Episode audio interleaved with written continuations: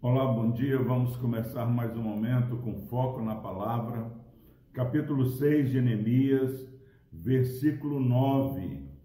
Nós estamos chegando num momento precioso desse livro que tem falado muito ao meu coração. Eu convido você a continuar verdadeiramente prestando bastante atenção, porque nós estamos em guerra e Deus tem nos abençoado com a revelação da Sua palavra. O versículo 9 que nós meditaremos hoje diz o seguinte: Porque todos eles procuravam aterrorizar-nos, dizendo: As suas mãos largarão a obra e não se efetuará. Agora, pois, ó Deus, fortalece as minhas mãos.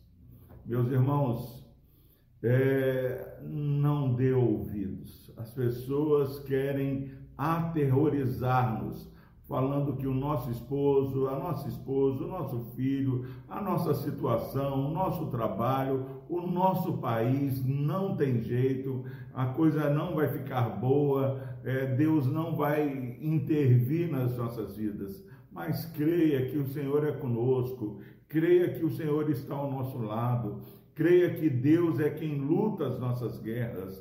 A nossa parte nessa grande obra é adorar o Senhor, é servir ao Senhor, é continuar cada dia mais vivendo de maneira digna, é sendo gratos em todo o tempo, ainda que nós não entendamos o porquê passamos por tantas situações, nós sabemos que Deus é digno de confiança e quando há qualquer orientação, qualquer atitude suspeita que não seja para você ficar mais focado na palavra, mais empoderado espiritualmente, saiba que isso é obra do inimigo, que quer atemorizar a sua vida, quer trazer o descrédito, a desconfiança e dessa forma a obra cesse. E os inimigos continuavam, mas Neemias, é claro, eles querem nos atemorizar, eles querem fazer a obra passar. E aí, remédio para mim e para você nessa manhã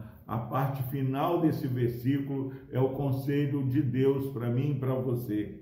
Agora, pois, ó Deus, fortalece as minhas mãos.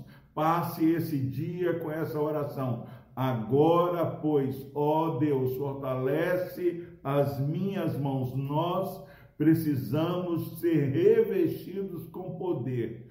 Ó Deus, fortalece as minhas mãos Vá o dia todo, onde você for, na fila do banco, dentro do ônibus, ore a oração de Neemias. Agora, pois, ó Deus, fortalece as minhas mãos. Se eu pudesse passar o dia todo aqui hoje, eu estaria o dia todo orando. Agora, pois, ó Deus, fortalece as minhas mãos.